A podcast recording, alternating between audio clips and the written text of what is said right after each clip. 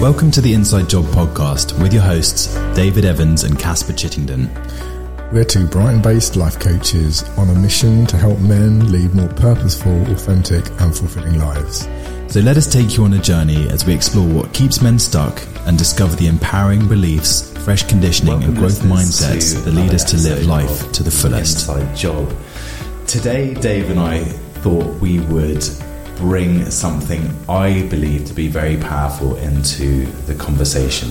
For those of you who've been listening to the episodes uh, thus far, uh, there may have been some time or some times within uh, these episodes that you may have felt a little bit of discomfort or some words that we have said may have triggered you. Last week we were in conversation with our podcast producer. She gave us feedback that a topic that Dave and I had covered earlier in the series had triggered her, made her stop and really think about what we were saying, how that had affected her, and what that brought up for her. And Dave and I got off the call with our editor, and we thought this is a great topic to bring into conversation hmm. because as we're moving through our days, weeks, and months, we get triggered.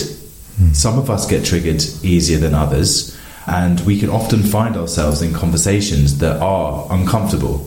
When I get triggered, there is a lot of discomfort that can come with with the trigger, and within this discomfort, there's a lot of narrative thoughts, uh, often negative, that, that accompany these triggers. And from my experience um, uh, through my own inner alchemy, I have learned that triggers and discomfort, when reframed, are a opportunity for growth mm-hmm. and an opportunity to look a little deeper mm. and to start to inquire as to why has this particular situation, conversation, experience, point of view, interaction, mm. why has it triggered me? And what can I learn from this? I love that, Casper. A wonderful way to introduce our conversation. I think where I'd love to go first is to explore what is a trigger, because it's a language, a parlance that we use as coaches. Yeah, we use the word trigger. But what does it really mean? What does it mean to be triggered? Triggering is the range of emotions and feelings and experiences, as Casper said. Uh, it can trigger some internal narrative which isn't so healthy. But the initial point of triggering is often an embodied experience. So, my own definition of when I'm triggered is when I'm away from inner peace. So, anything that causes me to be away from inner peace is a form of a trigger. And sometimes that can be just a, a small amount of anxiety or fear. Sometimes it can be the point where I'm in a flat spin, something's really knocked me off center. Becoming aware of when things are triggering you, I think, part of the journey of inner alchemy. It's also part of, we'll weave this in later on, but it's also part of being responsible and taking 100% responsibility for our inner alchemy, our inner, inner state. Because there may be words that have come in from the outside, there may be a situation that's come from the outside, but the triggering is our own responsibility. And it's an invitation to dig a little bit deeper. I almost see it like it's a knock on a door that I can choose to walk through to explore a little bit more. This is an invitation for me to expand my awareness, to deepen my process, to find more resilience, to sort of really notice what's going on. And we want you to be aware of your triggering, and you may not be aware of it right now. And so it's just this an invitation to notice that. I love there's a term in Tibetan Buddhism. They use the term Shenpa. And Shenpa means the charge that comes up within you.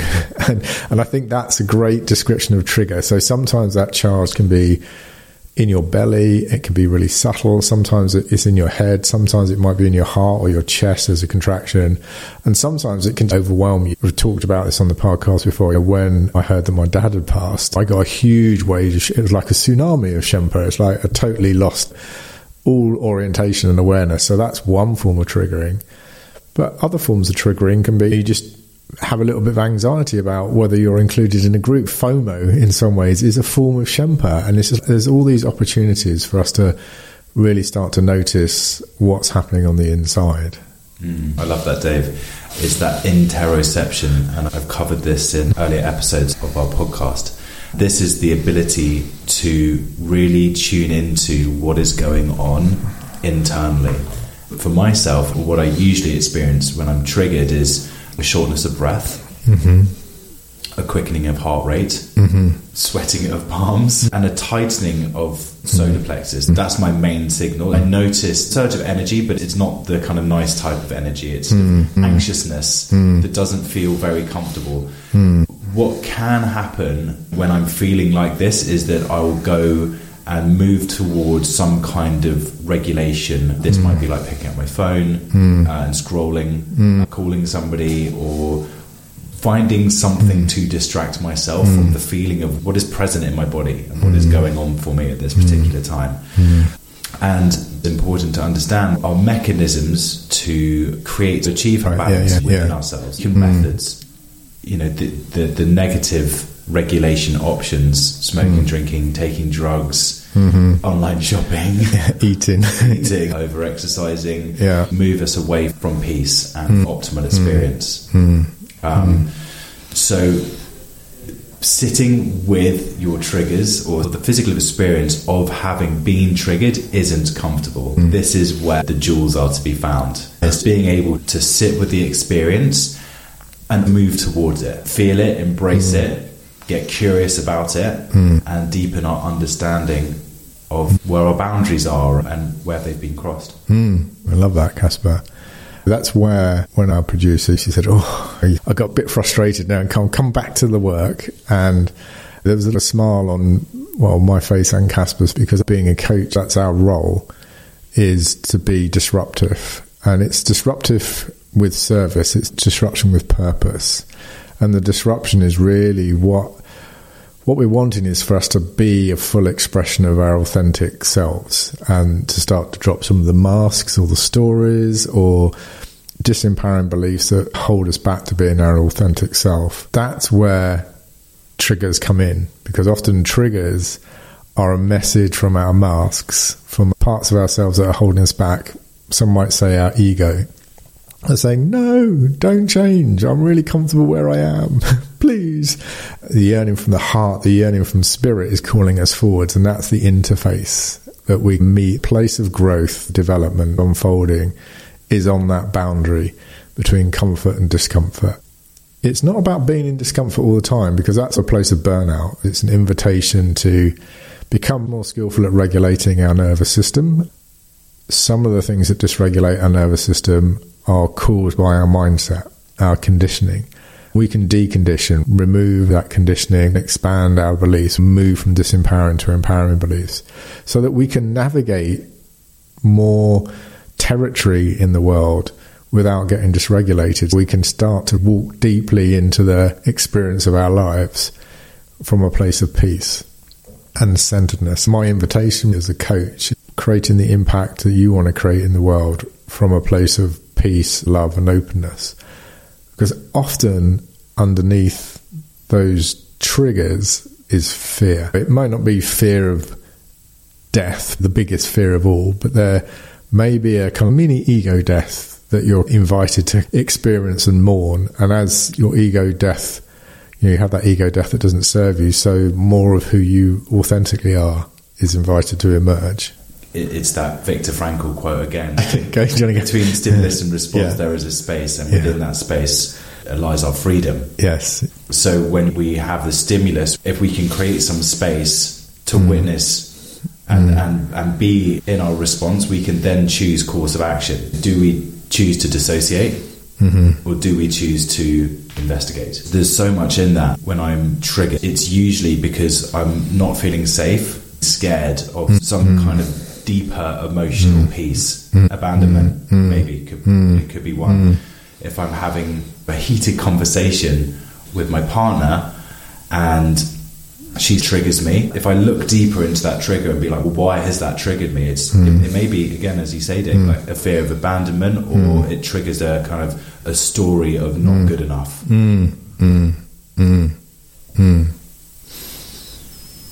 Just pause pausing there to reflect on what you said, Casper because it's tenderness. There's tenderness under. Like when you're exploring, triggering you and the experience of the trigger. There's it's also it can be very tender, and I use the word raw sometimes. There's a wound maybe that's open or healing. So there's an invitation there to, as Casper said, maybe it's abandonment or not good enough or not belonging. That's the trigger for me. Underneath a trigger, especially if I've had a disagreement with someone I really care about, oh, maybe I don't belong here. Maybe who I am is too much for this. And that is also kind of like when you're fully yourself, when I'm fully myself, I'm too much for a situation or relationship. And of course, that's a lie that I've learned somehow. And it's the unpacking of those lie, but it's a lie that I tell myself that holds me back. Back to the Viktor Frankl quote between stimulus and response.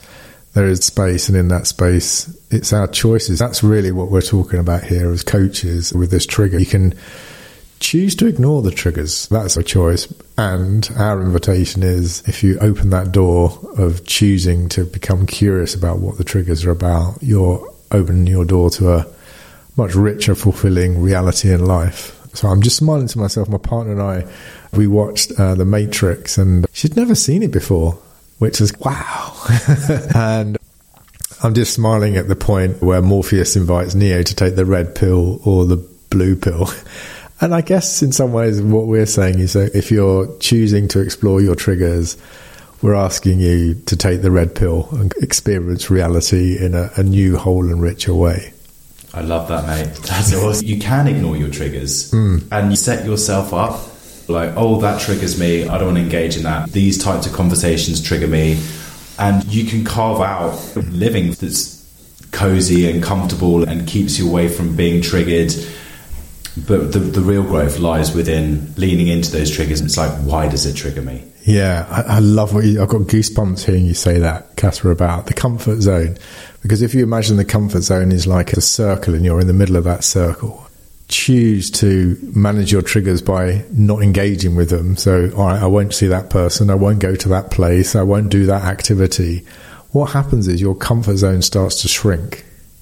And as it shrinks, you have less availability for yourself in terms of living a rich life, you're creating a prison for yourself. And that prison is getting smaller and smaller and smaller. And our invitation, again, is yes, comfort zone is great, but make your life about expanding your comfort zone. My personal experiences, as I've explored my triggers and got more comfortable, my places of comfort are expanding, it means I'm open to richer experiences, a more varied life. There's always an edge into my growth zone. What I've learned is the discomfort doesn't ever change in different spaces, and that's really part of what coaching is about too. Is invitation to expand your comfort zone. And through that, you might say, why? Isn't that just selfish or self serving? Yes, it is, I suppose. There's something about being selfish to be selfless. And through that practice, you become an inspiration for others just by your presence. And I think that's a beautiful intention to hold for yourself and others is by expanding your comfort zone. You model how to expand a comfort zone and help others expand their comfort zones. I couldn't agree more. And I, I really feel within that, Dave, it's like creating more. that was Poppy just expanding her comfort zone. Uh, listeners, she's just come over for a little cuddle, bless her. And what and what I hear in that, Dave, is you're, you're expanding your capacity to create ease within yourself. What it's about. You're moving through life and fortifying yourself against pain by mm. not exposing yourself to triggers. As you say, Dave, you're creating a limited way of operating for yourself. But if we can move into these areas and be okay with sitting with those feelings and exploring what's the why behind this, what is this showing me, then we can expand our capacity to feel more and, and be okay with more. I've learned so much from exploring you know, mm. my somatic response, my response to being triggered. Mm. What's the lesson to be learned within this? Where has this showed up before? And in what other ways has this presented itself? Mm. What is the story that accompanies mm. the, the, trigger? What is this sort of automatic response? Mm. And if I really go deep on it and follow it down through the years of my life, I can start to see where it comes from. this situation that happened to me mm. during my childhood created a, a, narrative within my mind and some wounding. And when that gets triggered by somebody saying particular words, for example, or me feeling not good enough, that will just set off a series mm. of cascading mm. thoughts and feelings that accompany that. But now I know it's that thing again. And it, it also gives me scope to understand that there's still work to be done.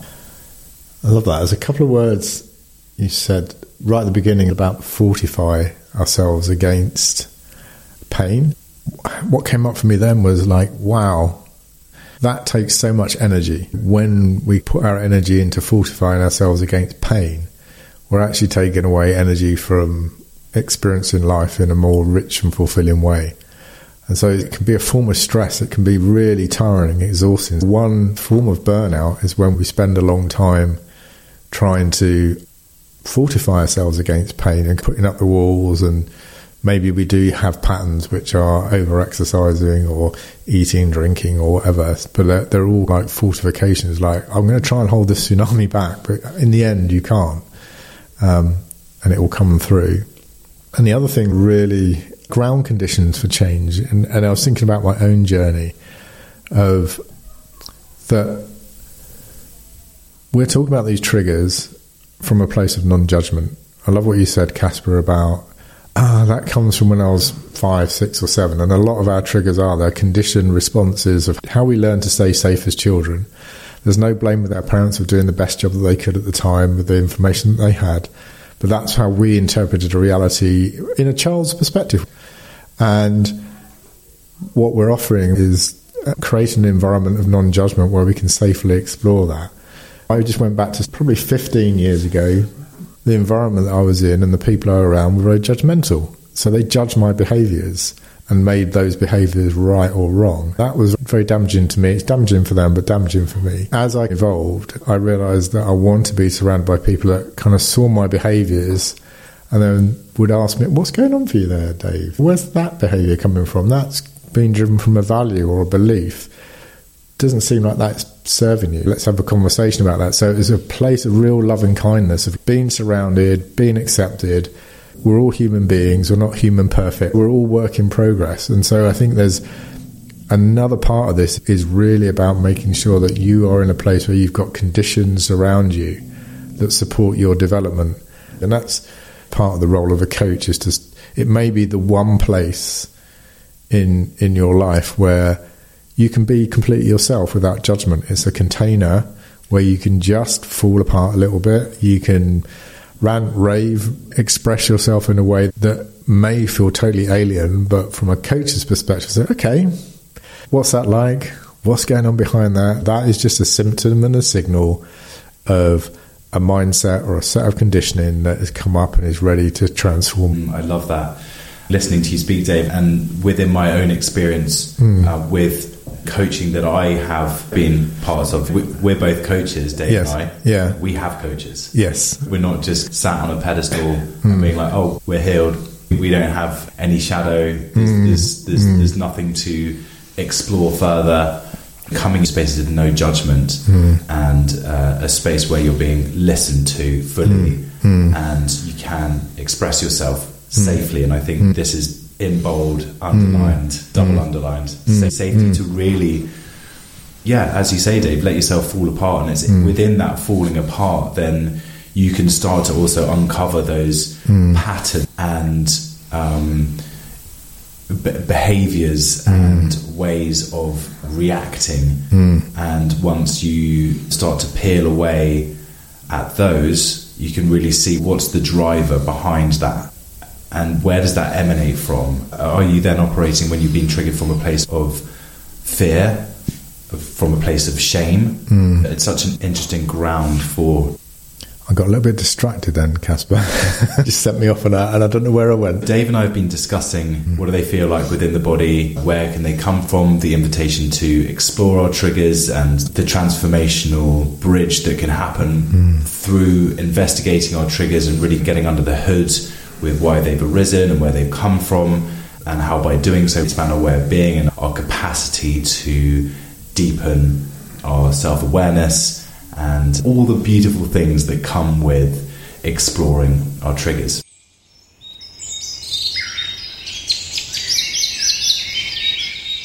What I want to talk about now is around when we are triggered, when we are in that heightened state, we're in that sympathetic state.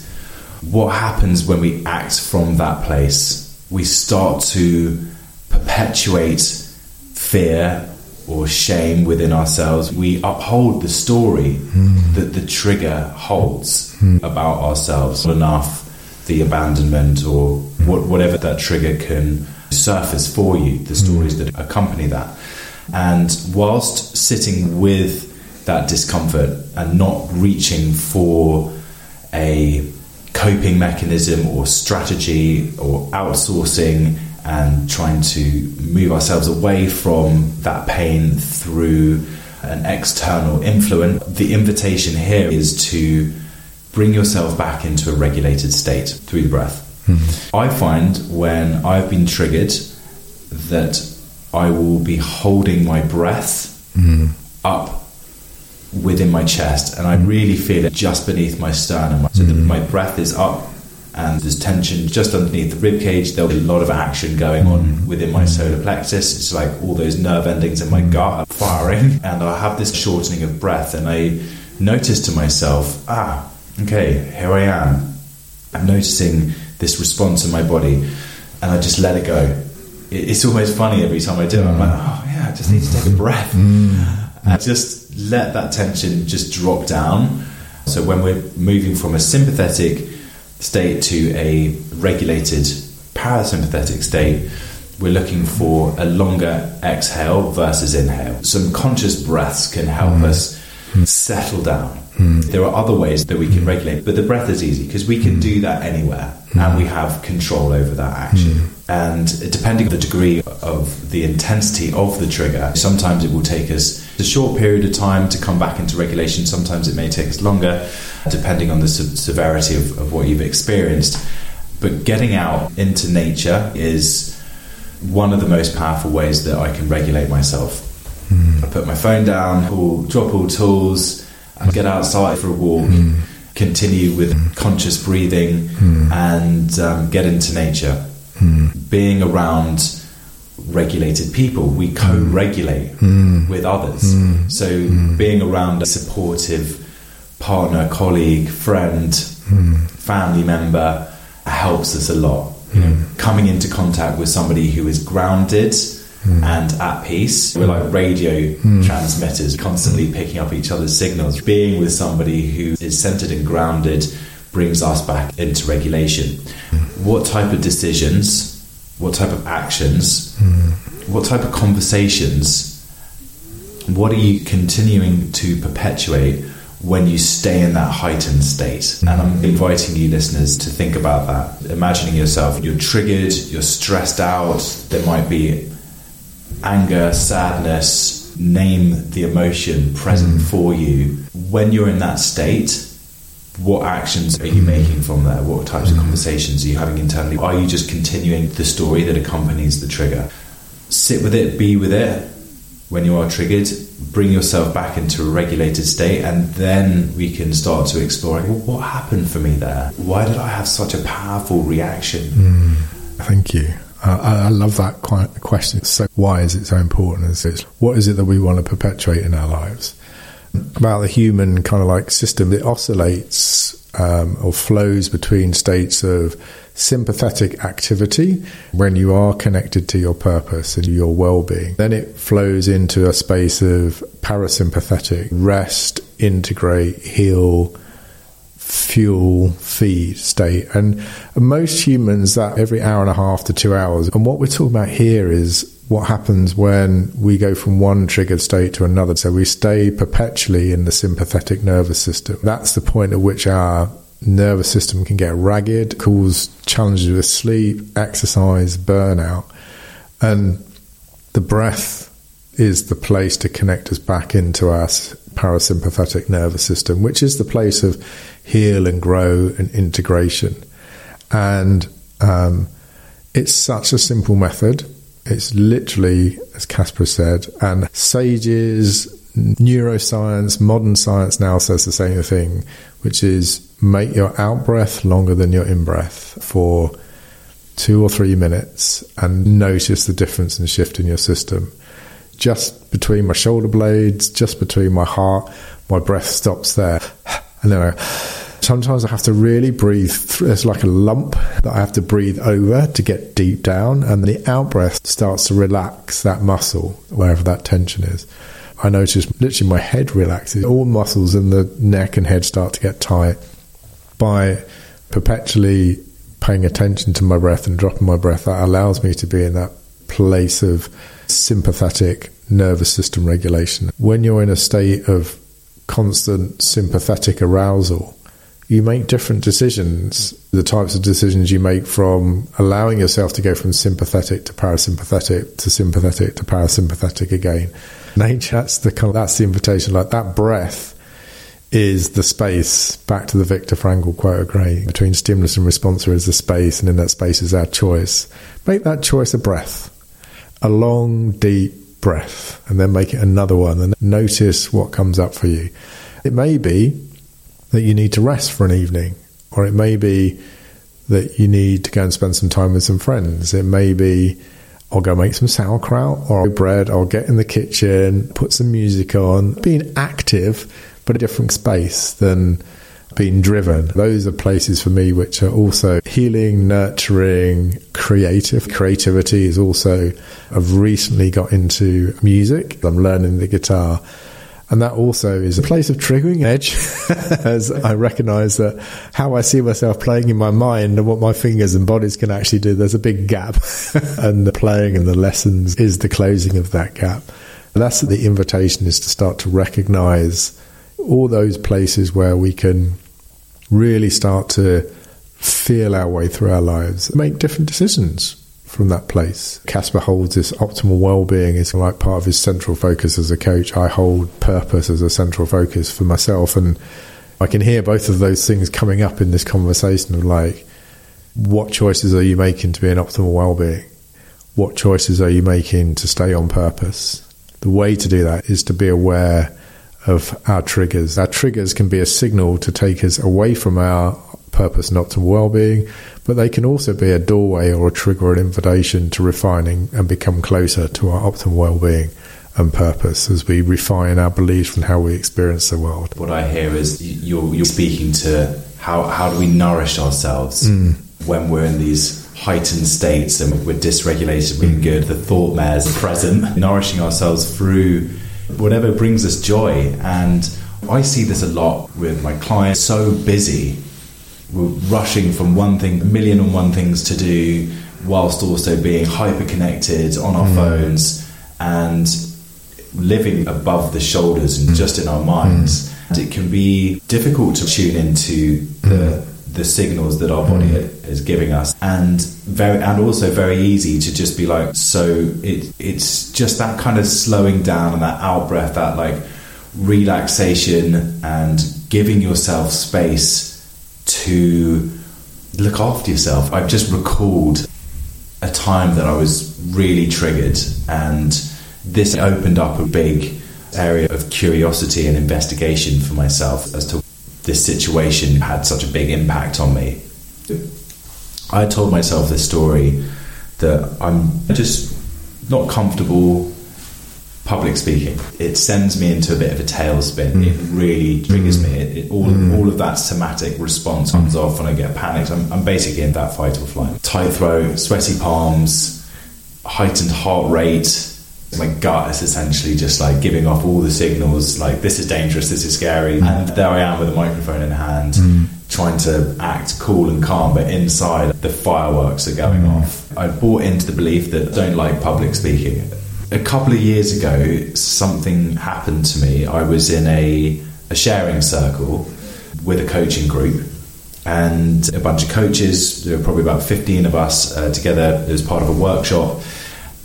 We were all introducing ourselves um, at the beginning of the workshop and telling uh, the group a little bit about us, our, our vision and purpose, and just a bit of a background. I remember this talking stick getting closer to me. Mm. And, and, the closer it got, the more mm. this sensation just built up within me. It got so intense, Dave. Once the talking stick arrived in my hand, I was barely able mm. to my sentences together. I could hear it in my voice that it was mm. like my vocal cords tightened, and I just couldn't really articulate myself properly. I was really struggling to get my words out managed to, to, to put something together that was passable. I remember that sensation stayed with me for a long time, mm. a good hour or two until I climbed down off that mountain of intense somatic response. I came home, sat down, and I thought to myself, that's odd. What was that all about? Mm. And I spoke to my partner, who's also a, a coach, and she's trauma informed. Mm. And so she took me on a process. She uses a practice called EFT, which is emotional freedom technique a powerful methodology to help release essentially trauma trapped within the body. Mm. There's, a, there's a process that she takes clients through to help release energy within the body that has been stored. And we had a conversation. I told her about the situation, and she said to me, When was an earlier time that this happened? Mm. So I told her, and she was like, And tell me about another earlier time. Mm. Go back. Hmm. And she said to me, When was the first time you remember this happening? Mm. I was in a classroom. Mm. Mm. I was six years old. Mm. And I remember putting my hand up to answer a question. Mm. And the teacher asked me to explain my answer. Mm. And all the kids just could sense that I didn't have the answer. And a couple of people started giggling. This awful feeling within myself and just feeling very small, upset. And from that point, I fortified myself against mm. that pain by mm. just saying speaking out is scary. Mm. So I didn't want to feel that pain or shame again. Mm. Mm. So I stopped putting my hand up mm. and I stopped putting myself out there to talk in front of others because I don't want to feel that pain again. And we grow up and we think, oh, I was a child, now I'm an mm. adult. But no, mm. we're just a collection of experiences. That was a painful experience for me.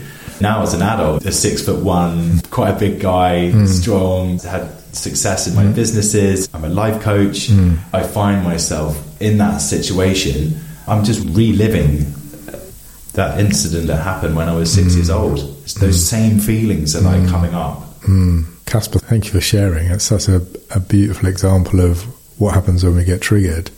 And it's a lowercase t trauma in some ways, and that's not to minimize your experience. And what I mean by a lowercase t trauma is that from the outside and to everyone else, it's just a normal classroom experience. But as a young child, you internalize that as I'm not safe, I'm, I feel threatened, and it gets locked in. That's what triggering can be about because it's in your limbic system, stored in your amygdala codes. I'm six again and I'm not safe. And that's where trauma informed coaching, EFT, matrix reimprinting can help resolve and unpack that particular form of triggering and help release that trauma. And so I want to share with our listeners is that it's not uncommon. I've had a similar experience when I first started lecturing. I was terrified and I sought a coach at that point. In a similar way, I was taken through a guided visualization. The visualization I'd created was when I was lecturing, I don't know, 150 students, that they all wanted to knock me down, right? And I don't know, that had come from a childhood experience as well of speaking up and then being made wrong through this guided visualization. And I reframed it. And I had a belief that what I had to say was always going to be wrong or criticized. And went through reframing that to actually, I'm in an auditorium of friends. The people in the auditorium are there, they're interested, they want to learn. It's a co creative relationship. you agreeing, Puppy? But again, it was like, it was terror that I experienced real terror, lowercase t trauma terror. It wasn't from any kind of experience. Uppercase T trauma is, is whether your life is properly at risk, whether that's through a kind of assault or some kind of car accident or traumatic event. And the lowercase t trauma, again, is, is where as a young child, you encoded it as threat, whether there was threat there or not. So that's the sort of thing that can also keep us in this sympathetic fight or flight. It gets the adrenaline going. It makes it difficult to come down from as well. When you're triggered, I knew, and I'm sure you were the same, Casper, I wasn't actually in control of the decisions I was making in some ways. My limbic nervous system had taken over and I was experiencing fear and I had a dry throat. I couldn't think clearly. I wasn't articulate. Everything sort of shuts down because really what our body wants to do is run. When we're constantly stress on the system, it's distress on the, you can have eustress, which is when we're in a sympathetic place and it's healthy, it helps us thrive, it helps us grow. But this kind of stress, the distress is where our system isn't regulated and it, it just wants to move and get out there. Yeah, absolutely. And it, just listening to you speak there, David, I just wanted to run. Just let's get out of here.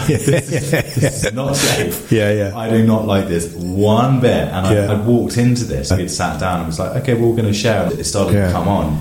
But the interesting thing here is that by going through this process of witnessing this huge somatic eh, response, very uncomfortable experience, and all the stories that are with it, I hmm. stayed and I was present to it, and I was like, okay, this is interesting. And also, I couldn't hmm. regulate with anything outside of hmm. myself. It was, you know, I d- just sat in a circle, so I couldn't run. I couldn't run. I couldn't pick up my phone. I couldn't self-soothe.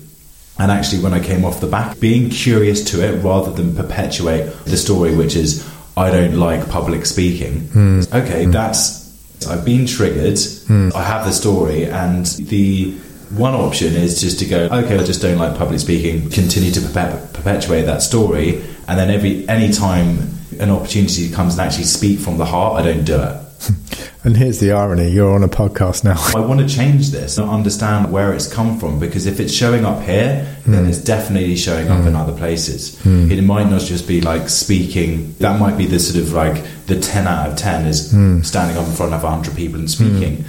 But actually, a kind of a four might be sharing with five friends around a table. And actually, I've got something really valuable to share, but there's that little thing in my subconscious goes, nah, that's not safe. Hmm. Hmm. Or somebody says, Why don't you say something? Or do you want to hmm. share? And you're like, No, I won't. But what you do have to share could be extremely valuable to somebody who's had a similar experience or is going through something. It really comes back to that. I've been triggered. I'm noticing that response within my body. I'm climbing down the mountain and I'm now going to regulate myself, but now I'm going to explore why is that there?